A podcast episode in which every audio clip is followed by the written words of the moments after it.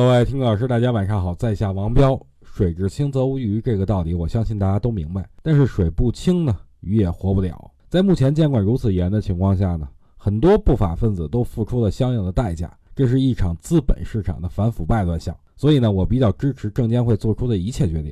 不过呀，咱们话也得说回来了，老百姓招谁惹谁了？在股市里想挣点钱吧，贴补家用吧，想让自己生活过得好一些吧，但却受到如此大的牵连。这正是城门失火，伤及池鱼呀。不过呀，事已至此，又能怎样？哈，谁让你在开户的时候就接受了股市有风险，入市需谨慎的这句警告语呢？好了，说回行情吧。我相信本次下跌只是一些不法分子拼命出逃所导致的，但后面迎来的则是机会。只有他们走了，后边才有机会。弹簧压得越紧，当压不动的时候，一旦撒手向上，那它肯定弹过之前的高点。所以我与大家一起。咱们在这儿默默的静候本次反弹的到来。